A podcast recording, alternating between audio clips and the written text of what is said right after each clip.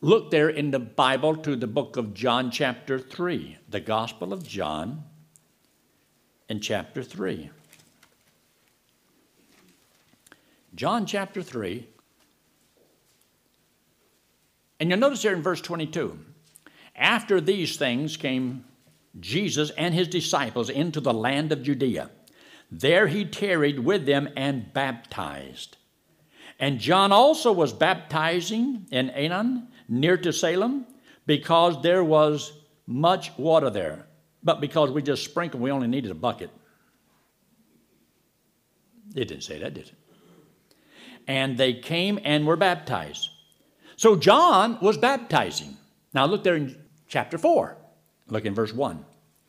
Now, therefore, the Lord knew how the Pharisees had heard that Jesus made and baptized more disciples than John, though Jesus himself baptized not, but his disciples.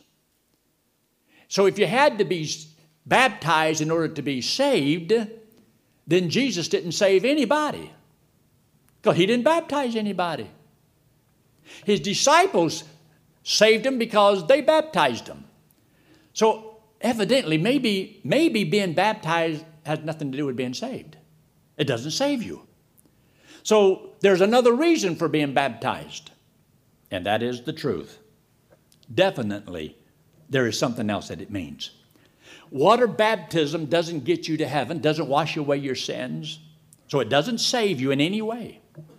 Whether you're a little infant baby and somebody wants to baptize you or sprinkle you or whatever it is, water baptism cannot save anybody or preserve anybody, confirm anybody. It had nothing to do with it. So, did Jesus save anybody? Of course, He's the only Savior there is. We're saved because of Him.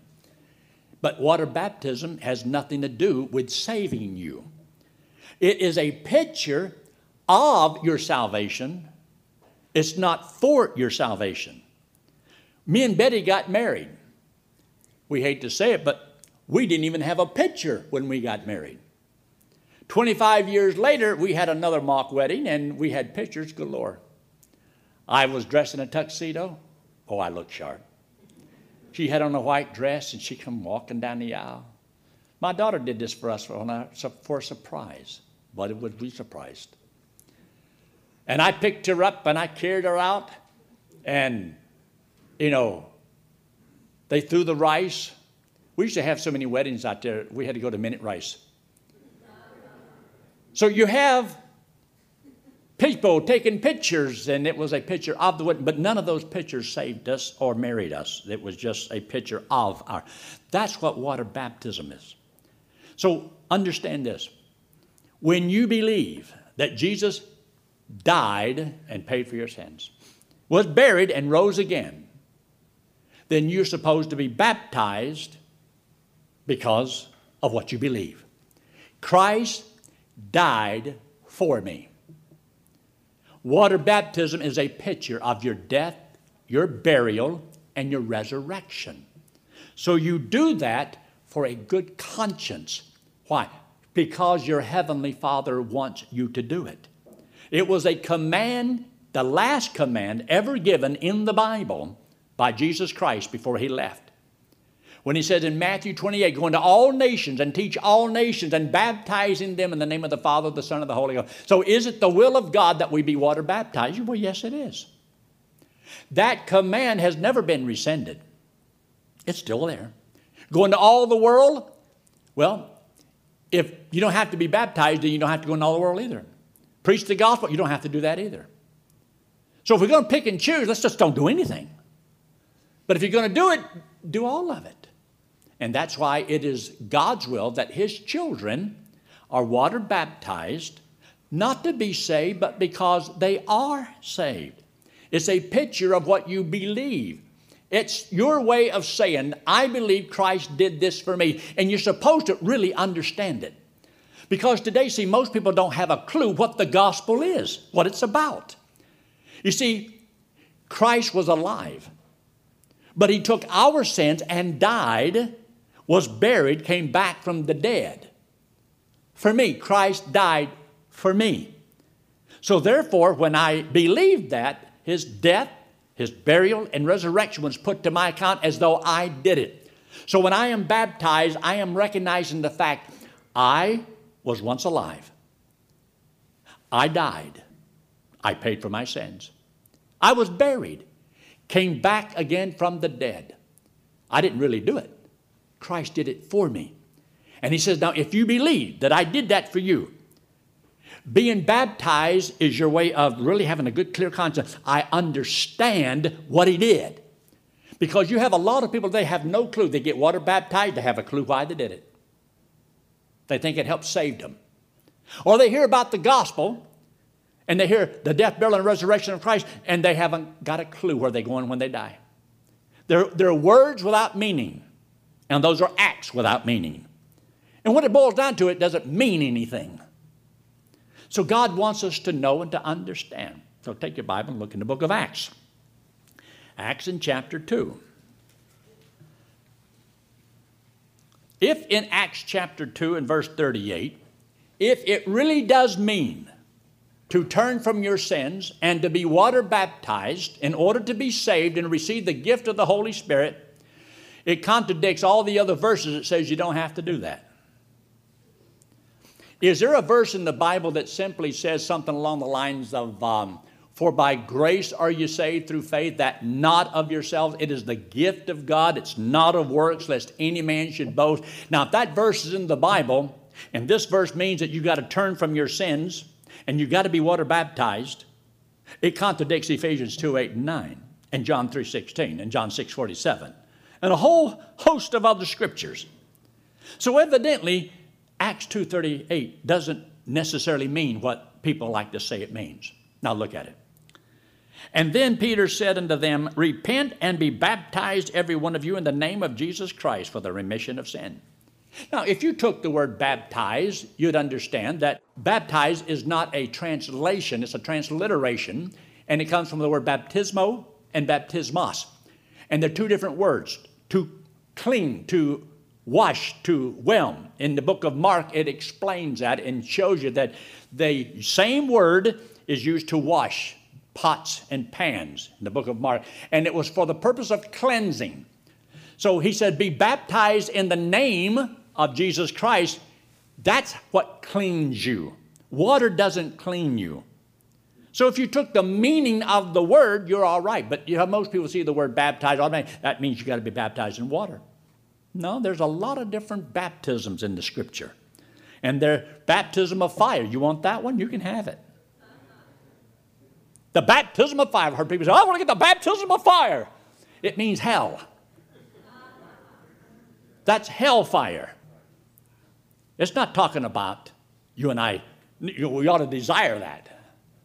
But anyway, there's different ones, and that's a, another sermon at a, another time. But what I want you to know is this you see, they didn't believe that when Jesus came, he was who he claimed to be. And yet it was, it's scripture said he was delivered by the determinate counsel of God. See there in chapter 2, look there in verse uh, 22. Ye men of Israel, hear these words Jesus of Nazareth, a man approved of God among you by signs and miracles which did by him in the midst of you, as ye yourselves also know, him being delivered by the determinate counsel and foreknowledge of God, ye have taken and by wicked hands have crucified and slain. This is what you did. That man that you just crucified, put on the cross, God showed that he was the one by all the miracles and so forth that he did. And you have by wicked hands have taken and slain him. And then he says, Their hearts were pricked. What shall we do? And so, there in verse 36, know therefore assuredly that God hath made that same Jesus, whom you have crucified, both Lord and Christ. Now, when they heard this, they were pricked in their hearts, and they said, Peter and John, to the rest of the apostles, Men of what shall we do? And Peter said unto them, Repent, change your mind about who he was. He was the Lord, he is God in the flesh. He was the Messiah that was to come. And explaining to him the purpose of him coming, the purpose of him dying, and it says, and repent, change your mind, think differently, reconsider, and see that he is who he claimed to be, and be cleansed in the name of the only begotten Son of God. And as you go through the book of Acts, you'll say that this man was healed in his name and had power in his name, and he was saved in his name, and he is cleansed in his name. So when I believed on Jesus Christ 52 years ago in a little old living room, I was clean, made white as snow from all the sins I've ever done or ever will do. All because I believed in Jesus Christ. I trusted Him as my Savior. And I was able to receive that very moment the gift of the Holy Spirit. You say, Have you ever spoken in tongues? I've been speaking with the only one that I've got for 52 years. And I don't know what I'd do if I could speak in all the other languages, but I wouldn't mind it. But no, I've never had the gift of so called the fire stuff they want to talk about. No, I've never done that. I have no desire for it. I don't believe it's of God. Nobody has ever spoke in some gibberish like that. In, that's not what this is. This is a literal language that people were able to speak. A known language, not unknown. So, no, I don't believe all that. I believe that when you trust Christ as your Savior, God gives you the Holy Spirit and you're baptized by the Holy Spirit into the body of Christ once and for all. It never happens again. That's why there's no commands in Scriptures to be baptized by the Holy Spirit. Being baptized by the Holy Spirit is something that Christ does. He shall baptize you with the Holy Spirit, as John the Baptist says. So he's the one that takes me and by the Holy Spirit places me in Christ. Done deal. Now, as a child of God, there's commands to be filled with the Spirit. So as I walk with the Lord, I should be controlled by the Holy Spirit in my life. And some days you'll be controlled, and some days you won't be controlled. Because you got an old sinful nature, and sometimes He controls you. So the scriptures are here, and the scriptures are clear. Look here in Matthew, and now we won't go there because of just time. But um, the book of Acts in chapter 8. Let's just look at that one right quick. The book of Acts in chapter 8. This is a story that you're very familiar with, I'm sure. So the question is, is why, why be baptized?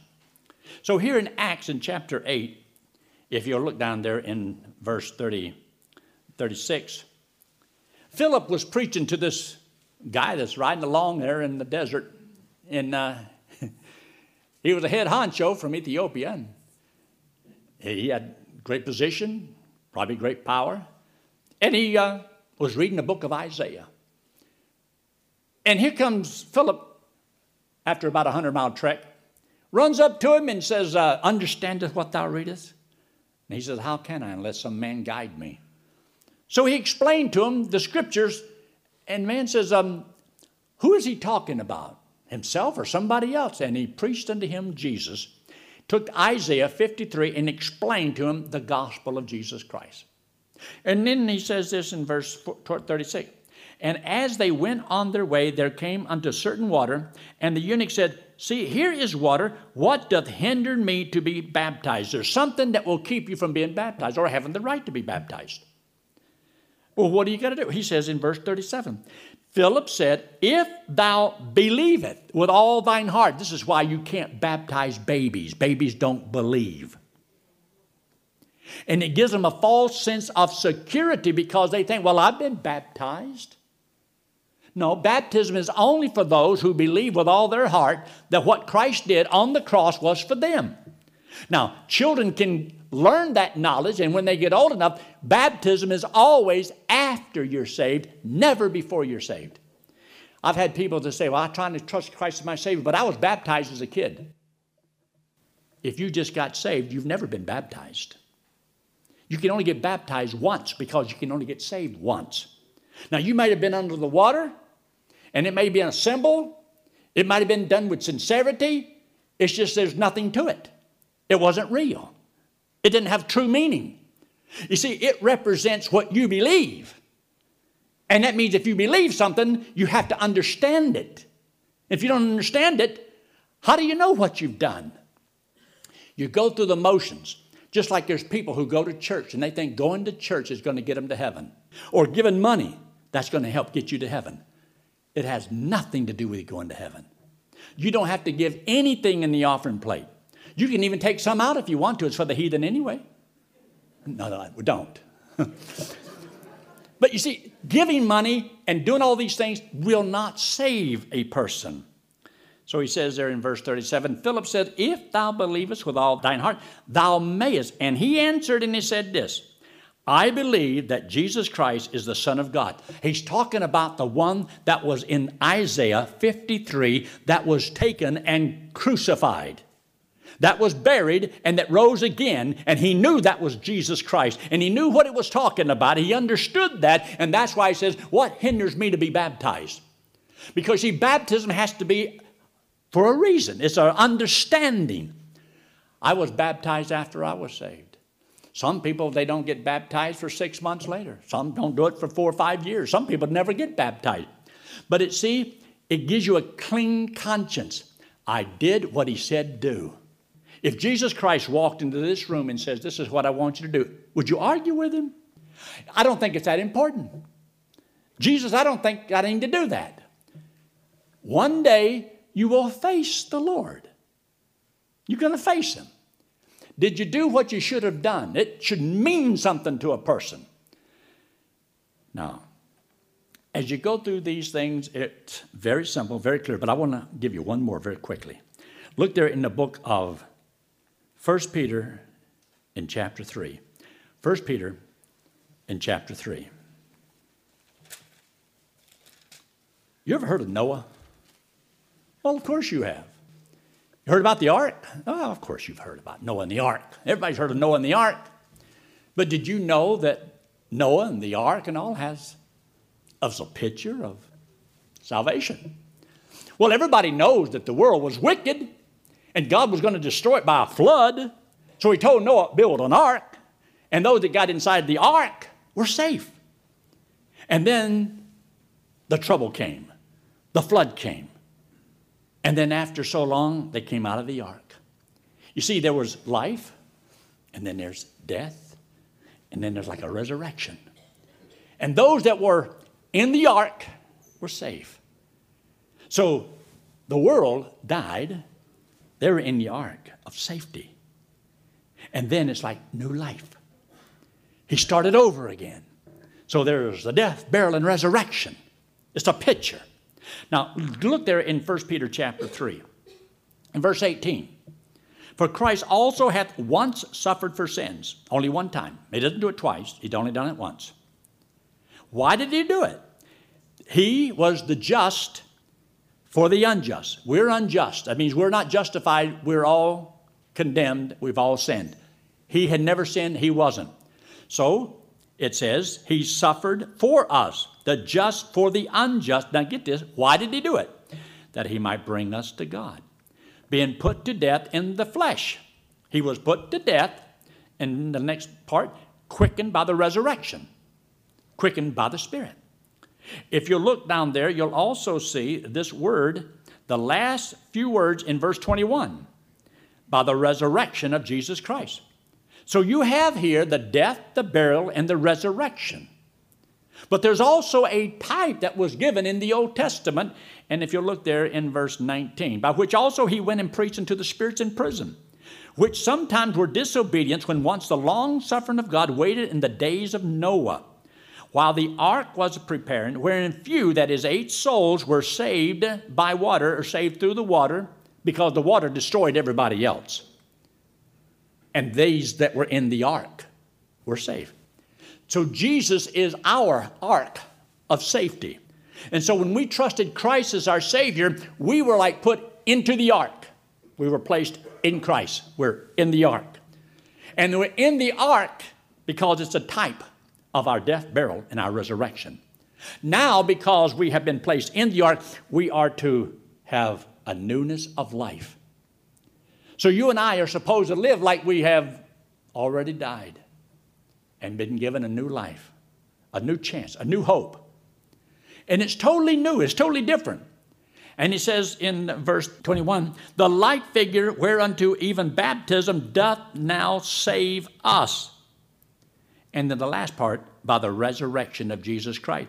Now get what he has in parentheses here. Not the putting away of the filth of the flesh. Not talking about you putting away the filth of the flesh, cleaning up your life. Baptism doesn't do that. This is so you have a good conscience between you and the Lord. So that somebody said, Why did you do that? Why did you get baptized? There should be an answer. And if you look up there in verse 15 where he says, But sanctify the Lord God in your hearts and be ready always to give an answer to every man that asketh you a reason of the hope that is within you in meekness and fear. In verse 16, having a good conscience. Having a good conscience. And if you'll look down in verse 21, when he talks about but the answer of a good conscience toward God. There's reasons why we do what we do. God has given us illustrations.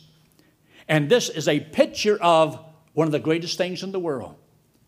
I believe Christ died and was buried and he rose again for me. So when I stand in the water, it's like a picture of Christ on the cross. When I'm buried, I'm going under the water. And when I come back, that's a picture of my resurrection. To now walk in newness of life. So that has a meaning to it. My baptism is the picture of the most important, precious thing that ever happened to me in my life.